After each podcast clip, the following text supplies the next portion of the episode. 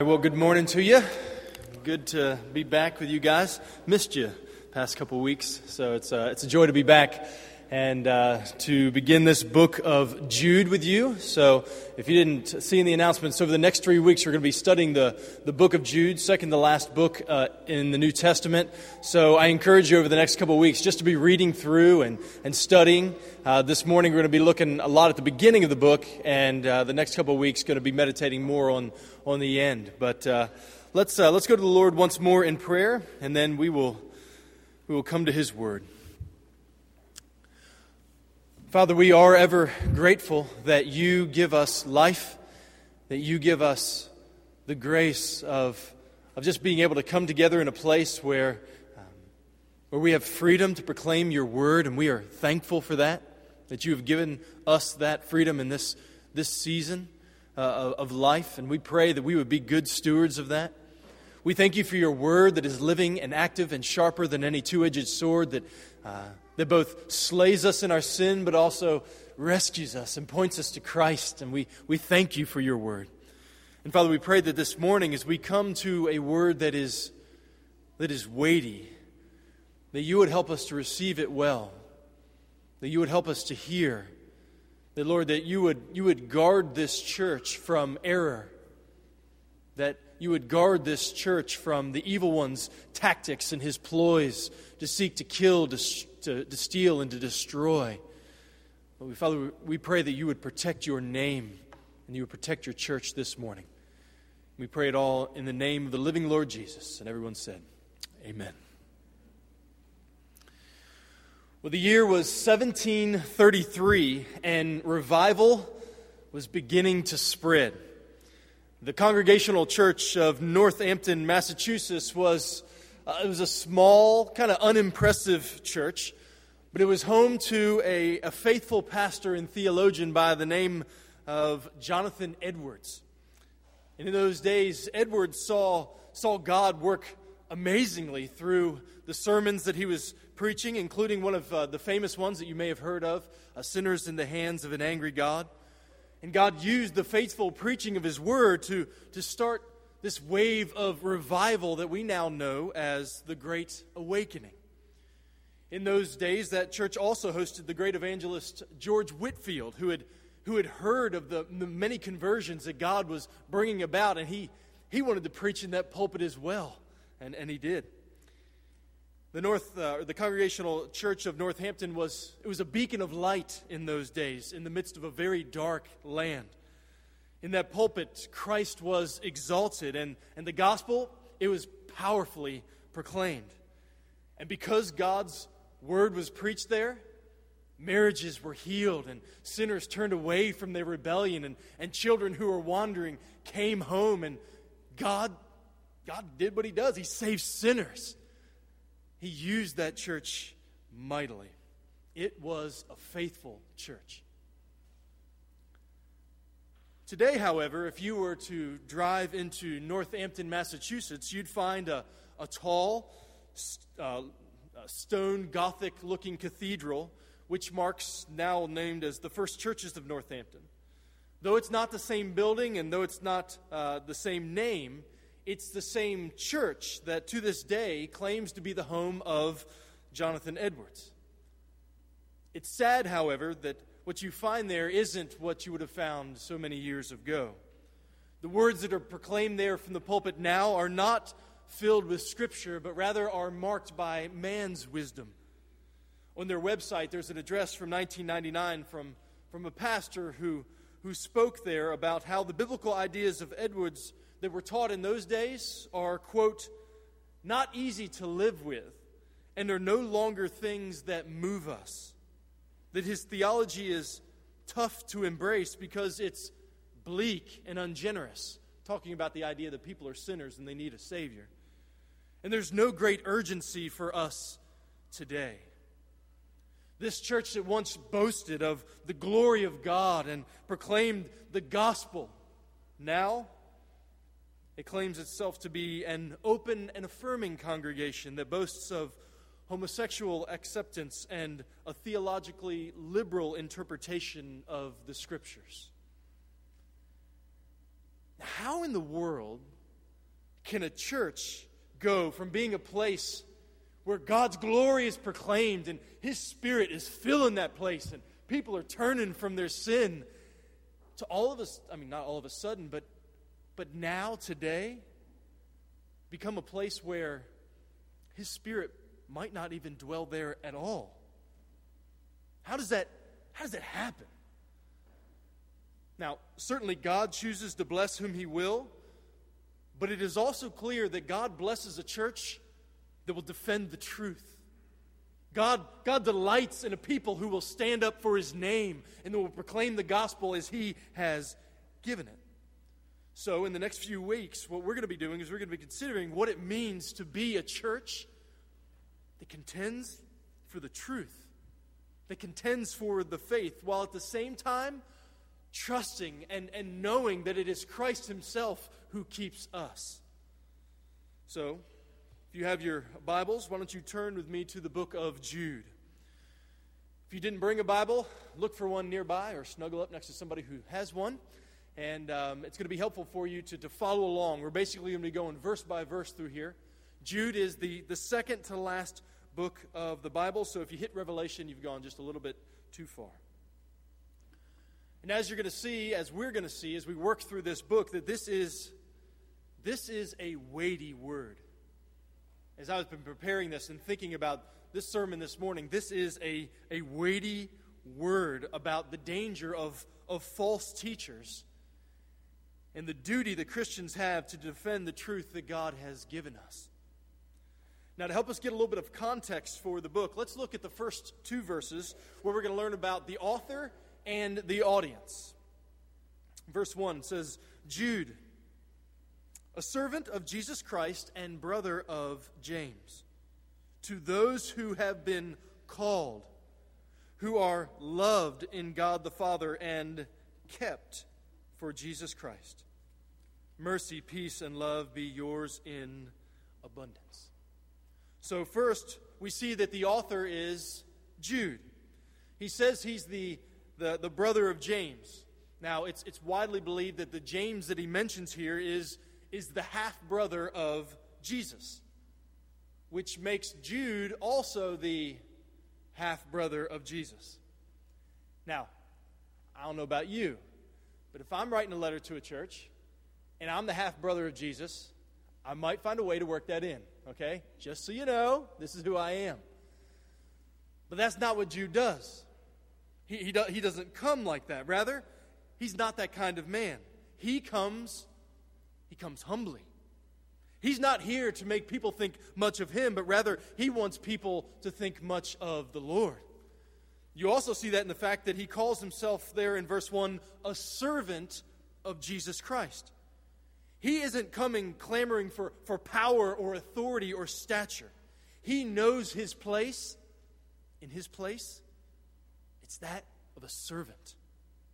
According to, to John chapter 7, this same Jude, along with Jesus' other brothers, they used to mock Jesus and make fun of him for his claims to be the Savior of the world. But after Jesus' death and resurrection, Jude, he believed. He believed. He had been set free from, from slavery, and now he sees himself as a servant of the Savior, the living Lord Jesus. Now, this is really important as we begin to work our way through this, this book because, as we're going to see, this is the exact opposite posture of the false teachers that were going on in, in this day and coming after this, this church. The false teachers that were, that were making their way into this congregation were, were characterized by pride and, and serving themselves rather than the humility that serves Christ and serves others. So that's our author. It's, it's Jude, the half brother of Jesus, a humble servant of Jesus Christ. Next, there in verse 1, I also want you to see who his audience is or who he's writing to. Look again at verse 1. To those who have been called, who are loved in God the Father, and kept for Jesus Christ. We don't know exactly uh, who this or where this church was, was located, but, but we do know it's a church that are made up of people who he says, notice there are, are the called, the loved, and the kept. Now, each of these words are in the, the perfect passive tense, which what that means is there's something that happened to them in the past that has ongoing effects. There's something that happened to them in the past that has ongoing effects that's still true of them even today. And this helps us understand what a, what a Christian is. So, a Christian is somebody who has been called by God in the past. They've been pulled out of the kingdom of darkness and now brought into the kingdom of light. And even now, God is still calling them to Himself. They are also somebody who is loved, that they were loved in the past in the sense that, that Christ laid down His life for them on the cross. And now, He has brought them to Himself and now continues to show His love by being the Good Shepherd who leads them along towards heaven. They are called, they are loved, but they are also here kept by God. Jesus promises that the gates of hell will not prevail against his church. Jesus said, No one, I'm the good shepherd, and nobody, nobody's going to snatch any of my sheep out of my hand. They're mine. He promises that he will keep them. And Jesus, Jesus keeps his word. So, Christians, they are called, they are loved, and they are kept. And we'll think more about that next week, but, but that's important now as we come to this heart of the letter because Jude is watching this church whom Jesus graciously shed his blood for, and he sees that these, these false teachers have come in and they're beginning to deceive people. They're teaching things that, that aren't true, and they're trying to get people to follow after them. They're using people to line their pockets and to, to satisfy their perverse uh, pleasures. So Jude gives this letter. The, the outline that we'll be, be using this morning is that in verses 3 through 19, we're going to see that, that the response to all of this is that the church must contend for the faith. The church must contend for the faith. Then we'll look, and that's where we're going to spend most of our time this morning, just so you know. Okay? Then in verses 20 through 23, which we'll spend most of our time next week looking at, the church must be kept in God's love. And then finally, verses 24 through 25, which we'll look at more in two weeks, the church is kept for God's glory. So let's look first at the fact that the church the church must contend for the faith. Verse 3 this serves as kind of a theme verse for the whole book. Verse 3 says, Dear friends, although I was very eager to write to you about the salvation we share, I felt compelled to write and urge you to contend for the faith that was once for all entrusted to God's holy people. As we hear this, we should, we should sense Jude's pastoral heart. He loves this church. And, and he wanted to write them a letter like, like Romans or Ephesians that just, that just glories in what God has done through Christ on, on the cross and their salvation that they have in him. But, but he's a servant. And the Holy Spirit led him to write about a more pressing matter. That this church needed to, they needed to wake up and they needed to contend for the faith. You see, as a church, we are a people who have been entrusted with truth from God. We have the good news of the gospel that tells us how, how Jesus came and, and he died for sinners, and that he rose from the dead, and that, that now he promises that any and all who will turn away from their sin and will come to him, that he will forgive their sins, all of their sins, and reconcile them to God. That's good news. And the church, the church is entrusted with that kind of news about Christ and about what he's done, and we are to be servants and stewards of this word. We're to be called faithful servants and stewards.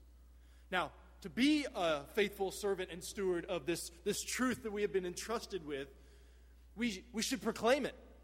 So, a church isn't just a place where a bunch of people kind of get together and we hear stuff and we're like, Amen, preacher, that's good, uh, and that's it but rather we receive truth so that we can go out and proclaim truth to the world around us. But not just proclaim it, but also, and as the emphasis of this letter is to protect it. We have to protect the truth. Not that God needs us and He's up there going like, "Come on, guys, I'm in trouble." It's nothing like that. But but part of the responsibility of stewards of God's word is that we stick to what He gives us. He gives a word to his, his people. And this congregation needed to hear it because false te- teachers had infiltrated the congregation and they were calling people to turn away from that truth that they'd received from the Lord. Now, what should a church do if someone comes in and begins teaching false ideas about God? Should they just be open minded and say, hey, listen, it's a free country, here's the microphone? Should we withhold correction to make sure that, that we don't offend anybody because we want to be a place you know, that doesn't offend people? Or, or, or should we look, you know, look the other way for the sake of peace? So that maybe they can say things that are more politically and socially correct. Is, is that the response that a church should have to people who teach false ideas? Jude says no. He says no. He says the church cannot and must not be passive when it comes to error. But rather, verse 3, we are to contend for the faith. Contend for it. The word contend means to struggle or to fight for something. It's the word used of an, of an athlete or a, of a soldier who's striving with exertion after something. So, what that means is that when lies about God and lies about the gospel pop up, the church has the responsibility to contend for the faith. We must stand up and speak up with grace and humility. I'm not saying, listen, we need a bunch of just arrogant Bible thumpers who are slamming people in the face with the word. That's not at all what I'm saying. But we need to contend for the faith graciously and humbly, but also courageously and, and clearly. This is part of our job. We must not compromise what the Bible says, but rather we must contend for it because God has spoken and He has given His word to us. Okay. So if that's, if that's true, if that's what we're supposed to do, then, then what do we need to know about, about these, these false teachers? Um, what do we need to know about them and what, what God says will happen to them? Well, from here down through verse 19, we're going to see four descriptions about these false teachers and what God declares is going to happen to them.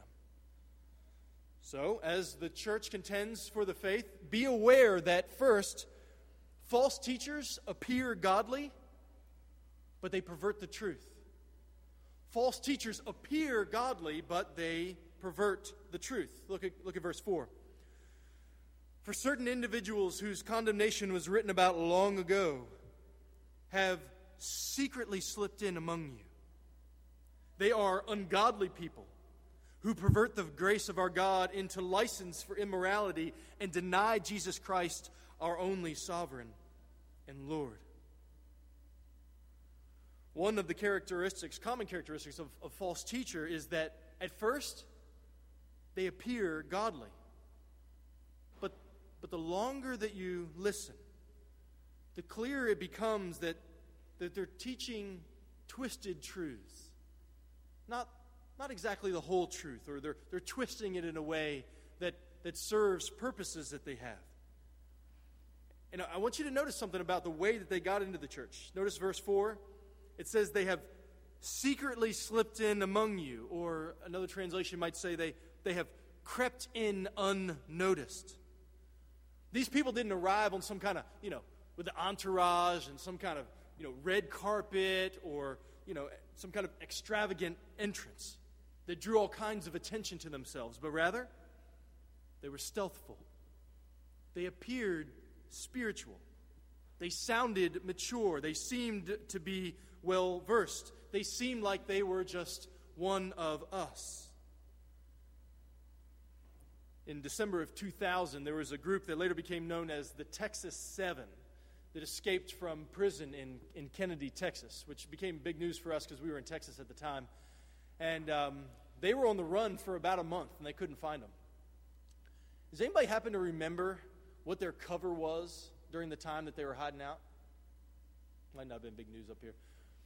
Uh, they posed as Christian missionaries and they hid out in a church. So they went to every church function and they were there, and the church just welcomed right in. They were this group of missionaries. You see, this group of prisoners had gone to chapel services. while they were in prison, and they had learned the lingo. They learned what to say and how to say it and how to sound spiritual. So when they came into this church, they slipped right in. And they thought, they're just one of us.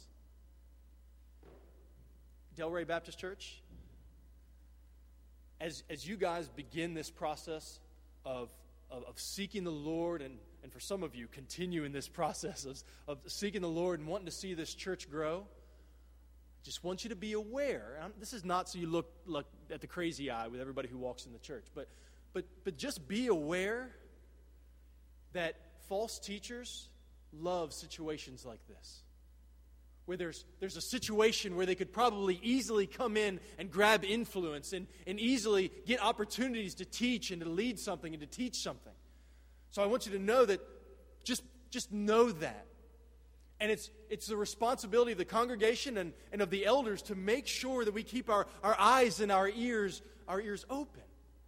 So it's, it's good for a church to be cautious and to be slow to lay hands on somebody. Need to be discerning and, and, and and prayerful. Because this is, this is how they, they come in. And, and when they come in, he says here in verse 4 that they, they pervert the grace of God and they deny Jesus Christ, our only sovereign and Lord. Now, what does it mean that they pervert the grace of God?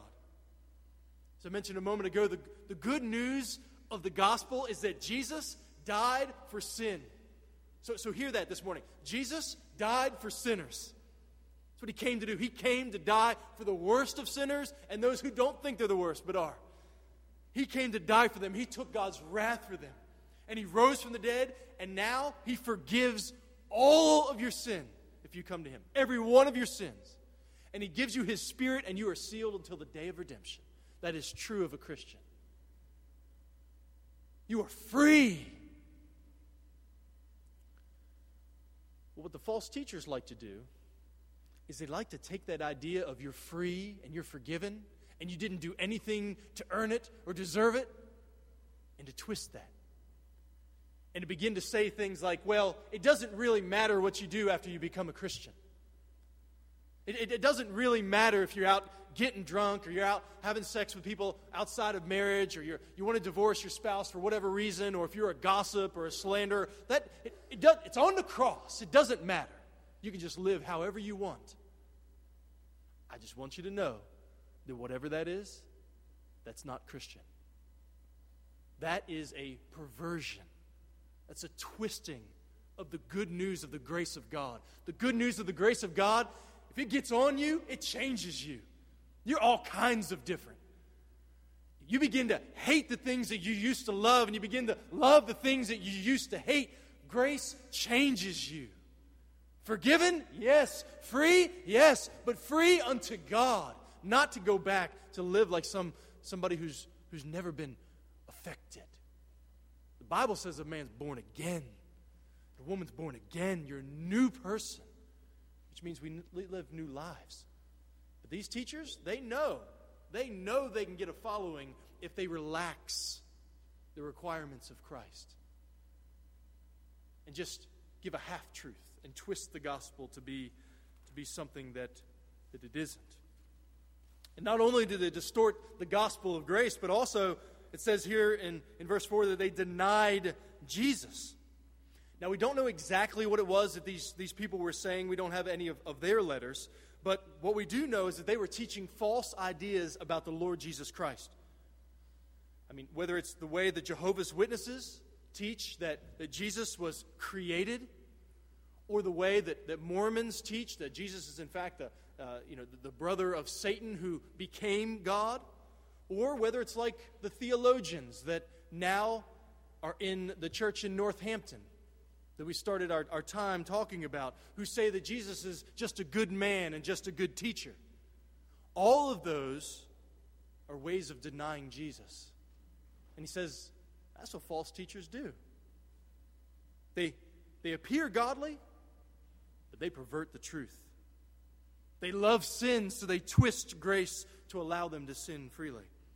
And they think the, the Jesus of the Bible is, is too harsh for their liking. Now, they like the whole, you know, love your neighbors yourself stuff, so we're going to keep that, but we're going to give Jesus a makeover so that he's more acceptable and more, easy to live with, as it were. That's a, that's a deadly and dangerous step. And the church has to be very aware that if that's happening in your midst, the church has to contend for the faith. Now, they may have slipped into the church unaware, but heaven is not unaware. Heaven is not unaware of what is happening. Heaven, heaven sees. The Lord of glory, he knows all things. And in verses 5 through 7, he gives three examples from the Old Testament of what God does to those who rebel against him.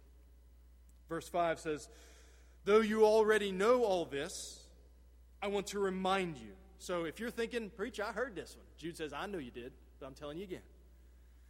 I want to remind you that the Lord at one time delivered his people out of Egypt, but later destroyed those who did not believe.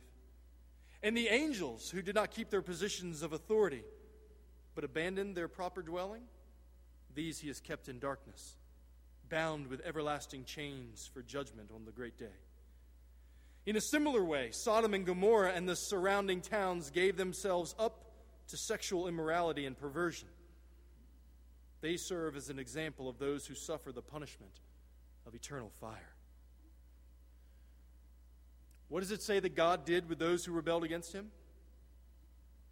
In each of those three examples that he gives from the Old Testament, he held them responsible for their rebellions.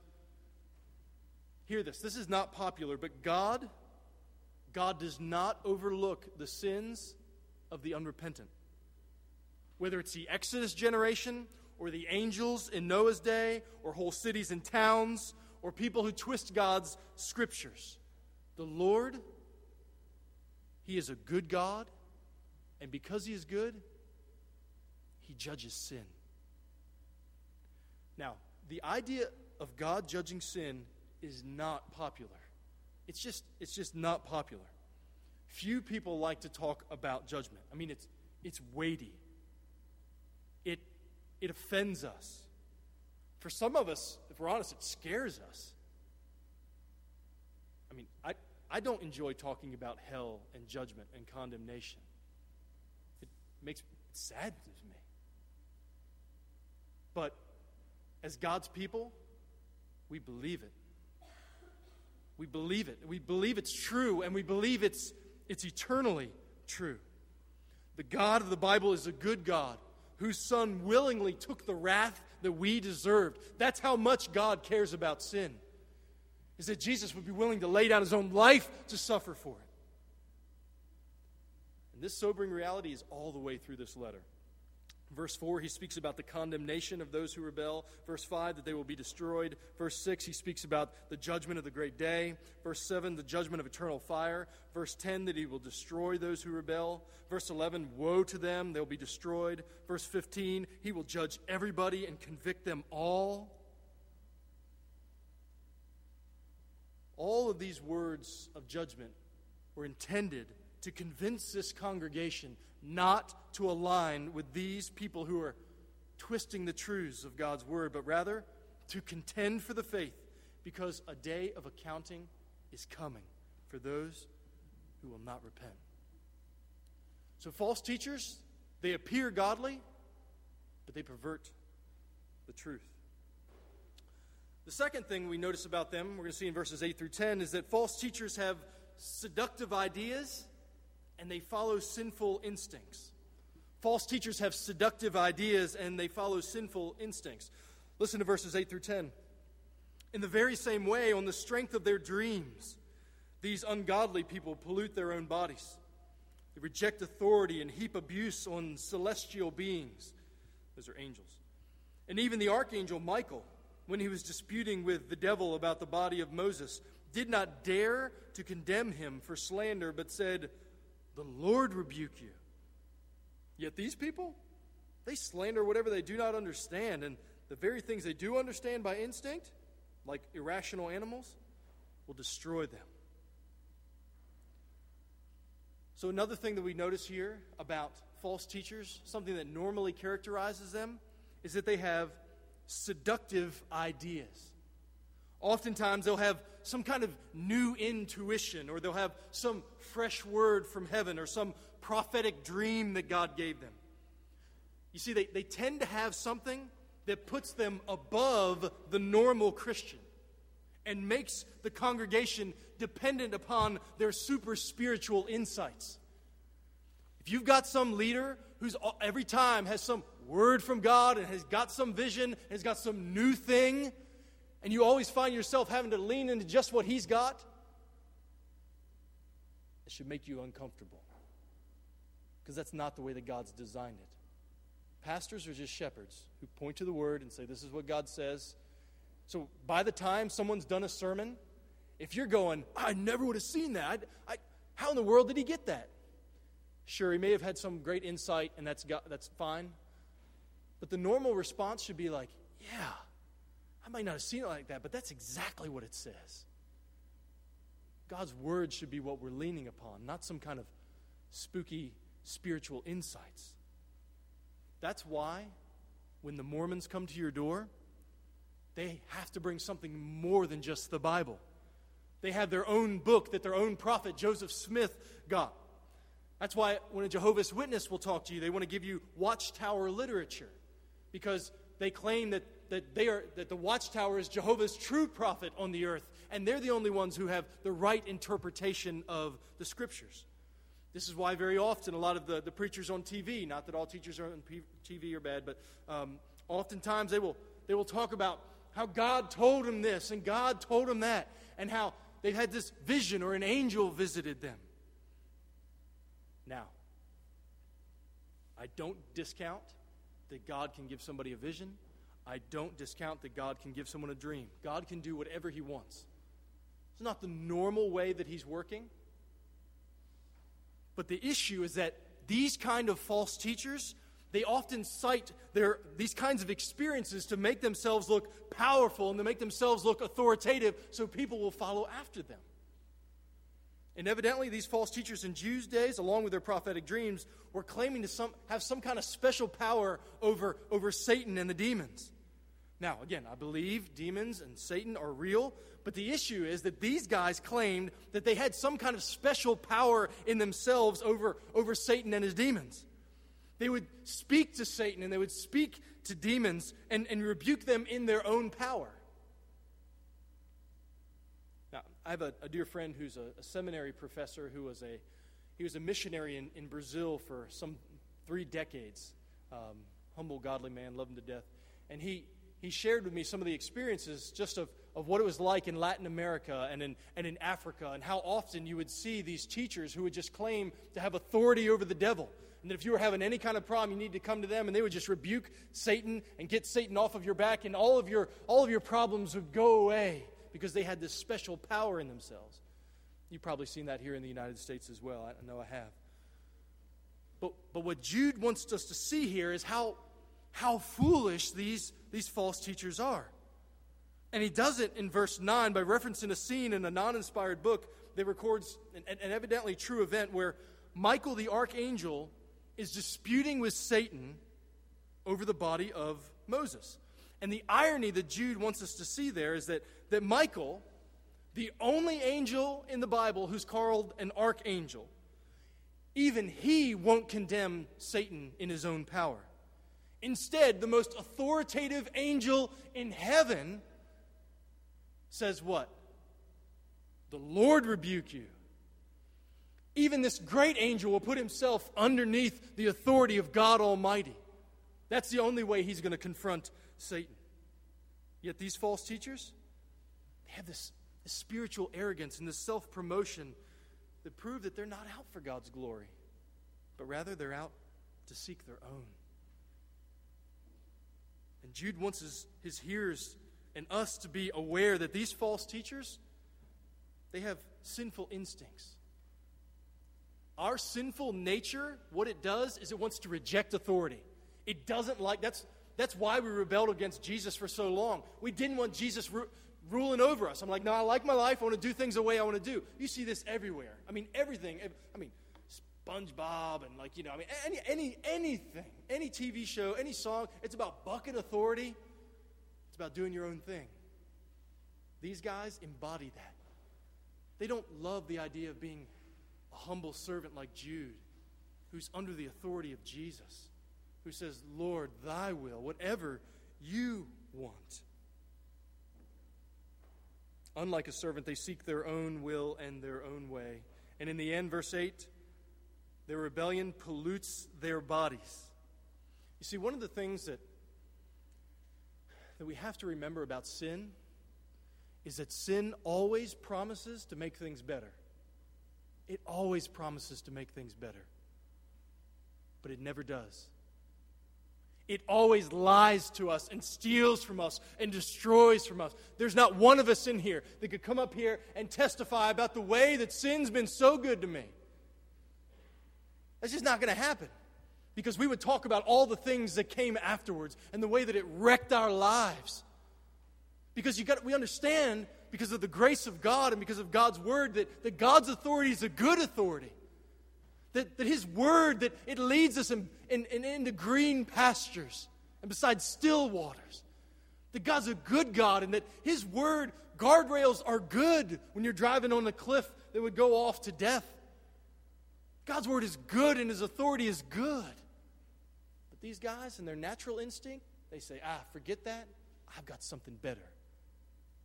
So anytime I hear some false or some, some preacher, some teacher who's telling me to listen, it doesn't matter the way you live, do that, or is trying to get me to love having new cars and new houses and new this and new that and getting me to love this world, when I hear that, that terrifies me because I loved the world for a long time and it did nothing but destroy my life.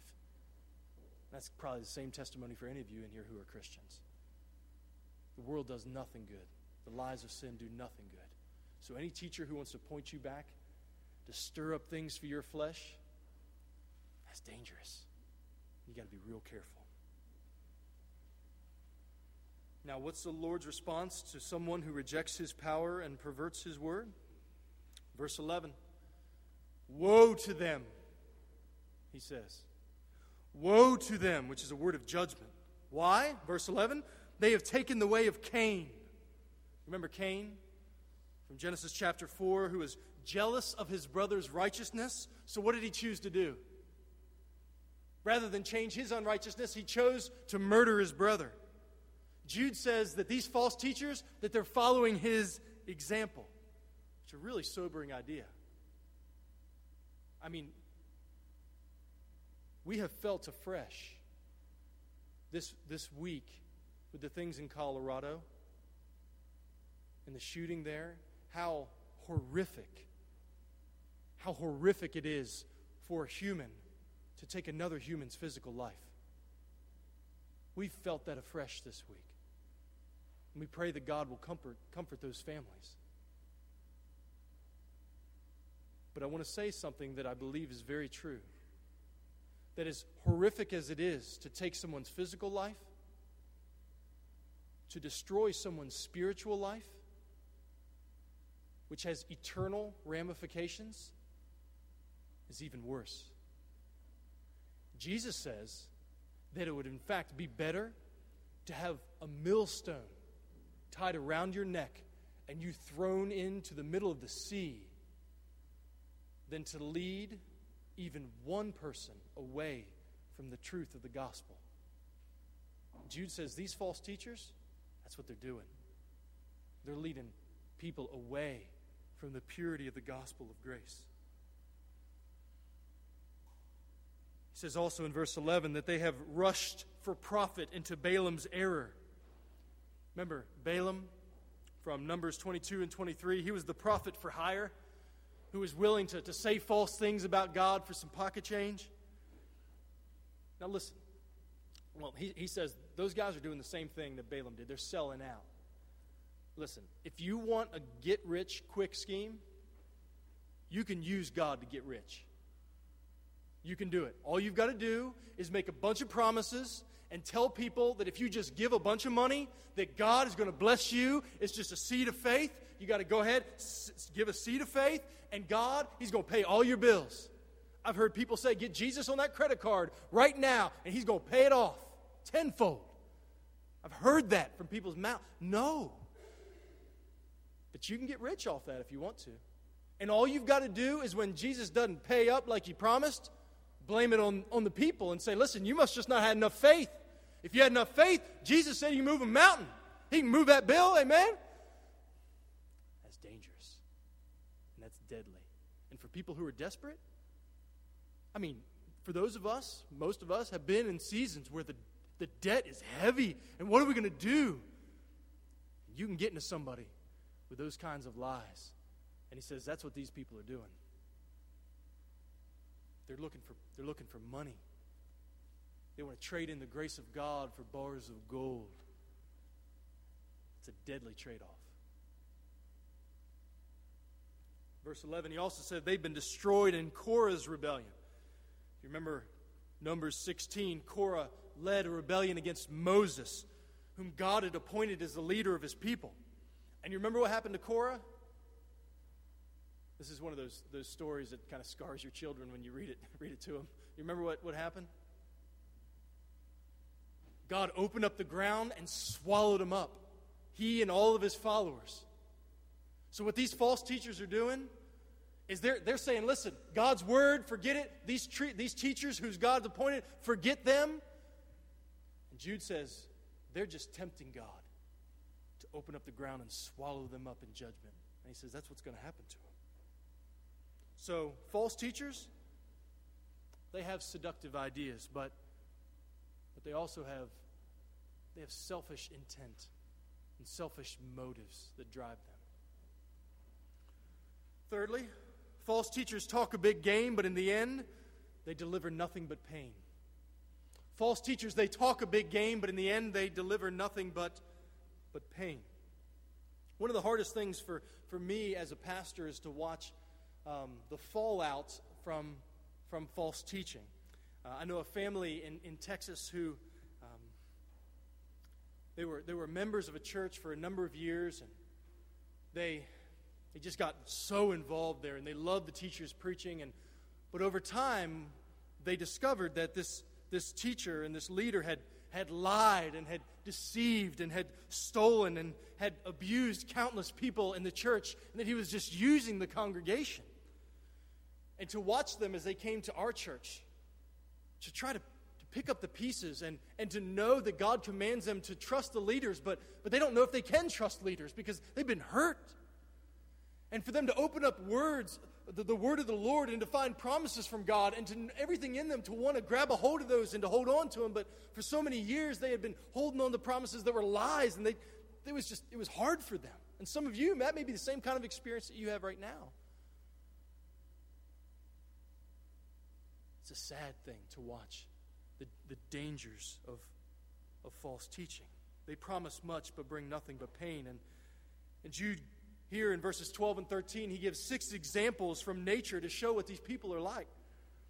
Verse 12, he says, They are like blemishes at your love feast, eating with you without the slightest qualm.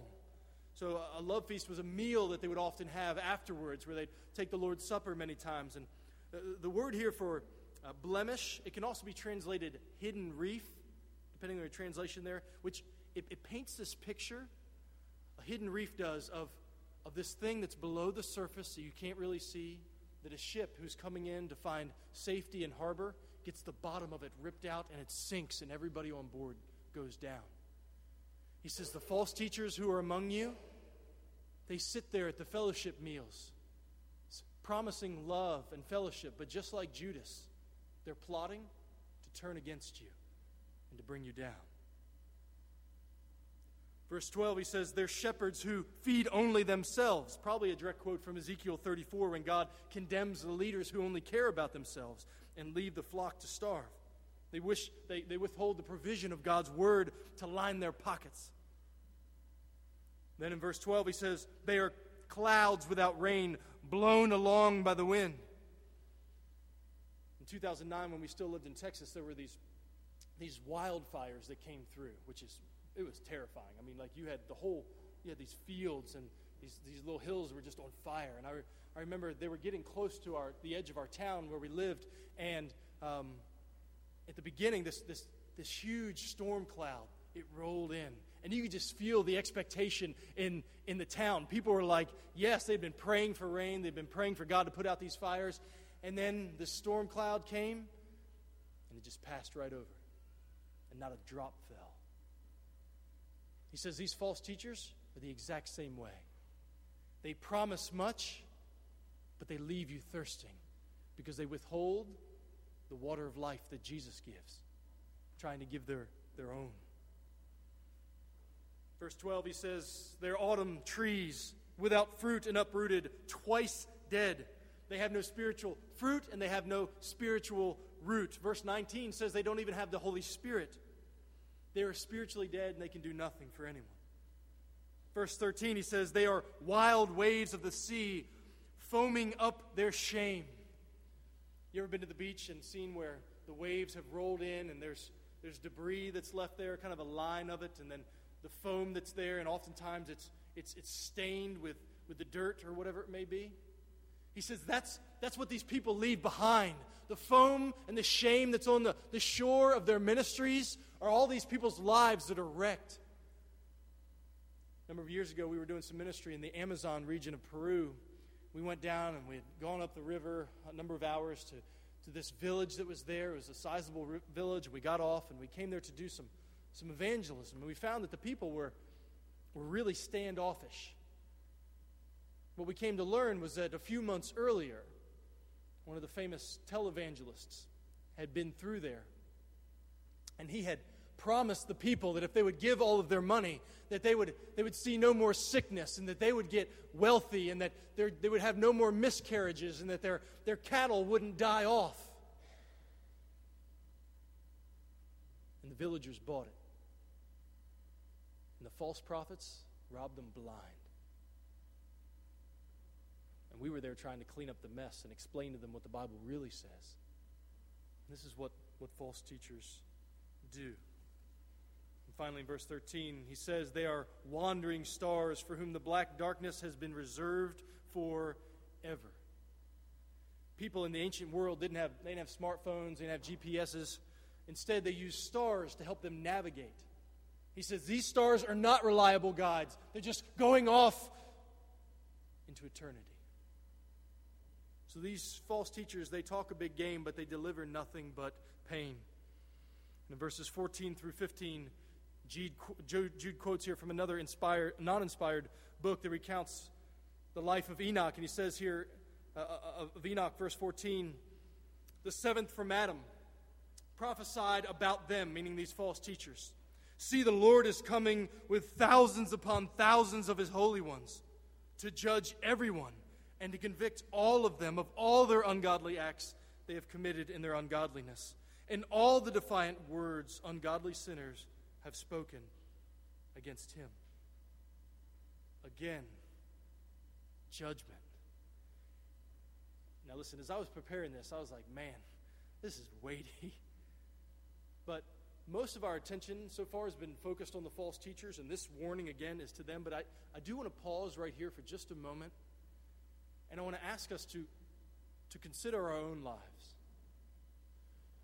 To realize that this day of judgment that is being promised for these false teachers is coming, but that's the same day of judgment that every single one of us and every other person who has ever lived or will ever live is going to encounter. A day when we will stand before the holy God who is nothing but perfect, and we who are not perfect but who are ungodly ourselves will stand before. Are you ready for that day? Are, are you ready for that day to meet the Holy One of heaven? I, I, and I don't mean have you gone to church your whole life? And I don't mean are you a good person? And I don't mean can you can you recount some Bible stories? I'm talking about are you spotless?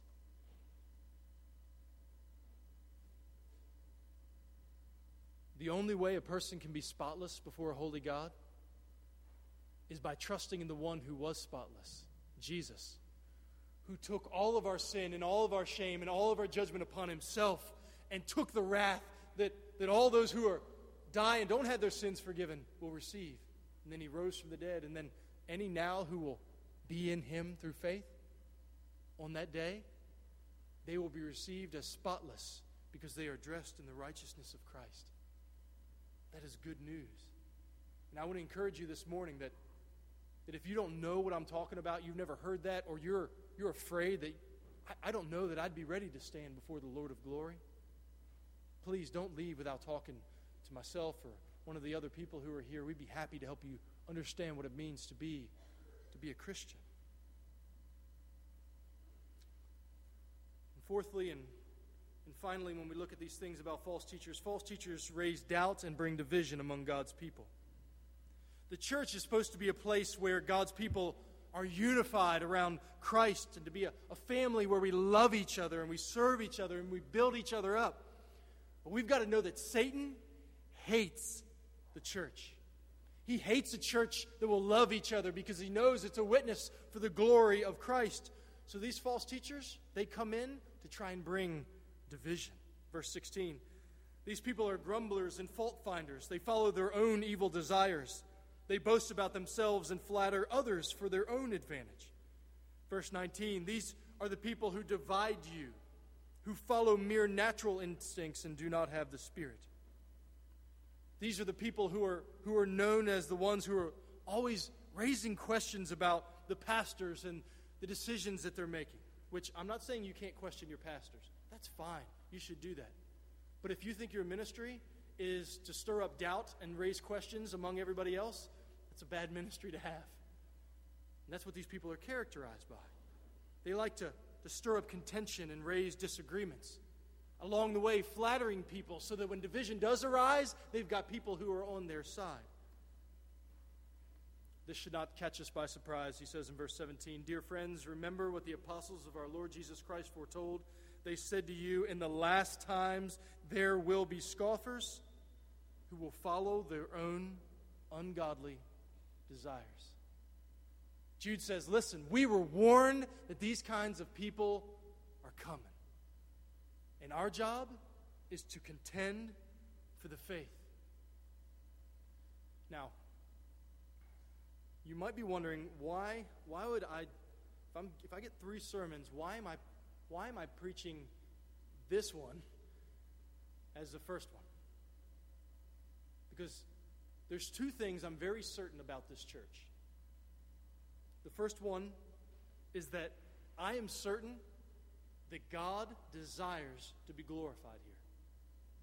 I am certain that God desires to be glorified here. I believe He wants this place to be a place that proclaims His word. He wants this place to be a place where we, we raise our children up in grace and truth, shepherding them heart, their hearts towards Christ. I believe He wants this place to be a church where, where teachers and leaders are raised up. I believe he wants this, this church to be one that, that plants other churches nearby and, and across the world. I believe he wants this, this church to be a, a place that is famous for their love for one another and their love for people who don't know Jesus, who, yeah, they totally disagree with everything that I believe in the way I live, but they love the heck out of me. I believe he wants us to be that kind of place. God can be glorified in that kind of place. The second thing I'm certain about is that Satan will oppose this work. The second thing I'm certain about is that Satan will oppose this work. Satan, the one who is behind these false teachers, he hates God. And he hates Jesus. And he hates the gospel. And he hates the church. And he hates this church. And he hates you who follow Christ. Satan is opposed to God. He has been for a long time, and he will be until that day that he is defeated and thrown into the lake of fire. He wants us to compromise on speaking truth. He wants us to, to be afraid to evangelize. He wants us to not take the time to, to be discipling one another. He wants us to not share fellowship with one another. He wants us to close our mouths when all of society around us says you're bigoted and you're narrow minded and you can't tell me the way I'm supposed to live. He wants us to be arrogant in our views and stand up and be like, no, you're just wrong and we're right. When that's not at all the posture of the gospel. The posture of the gospel is like, hey, we're all kinds of messed up. Welcome to come in and be messed up with us. Jesus fixed messed up people. Satan hates that. So, the reason that I think this word is important for us is that as we think about what this church is going to be about for the future, we need to be very aware that this is one of the ways that Satan likes to creep in. And it ought to make us very humble and have a posture that seeks the Lord and trusts in Him. Now, what I'm going to do is I'm going to read the verses that we'll be studying for the next two weeks just to conclude our time this morning and to set our hearts upon what it is that we're to be doing as we're contending for the faith.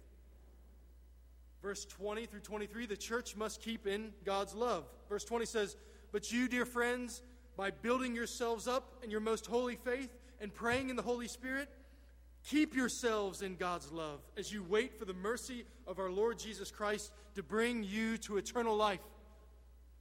So he says we're to be a people who keep ourselves in God's love and are longing for that day when Jesus is coming. But it's not just us, but it's us together. So, verse 22 be merciful to those who doubt, save others by snatching them from the fire.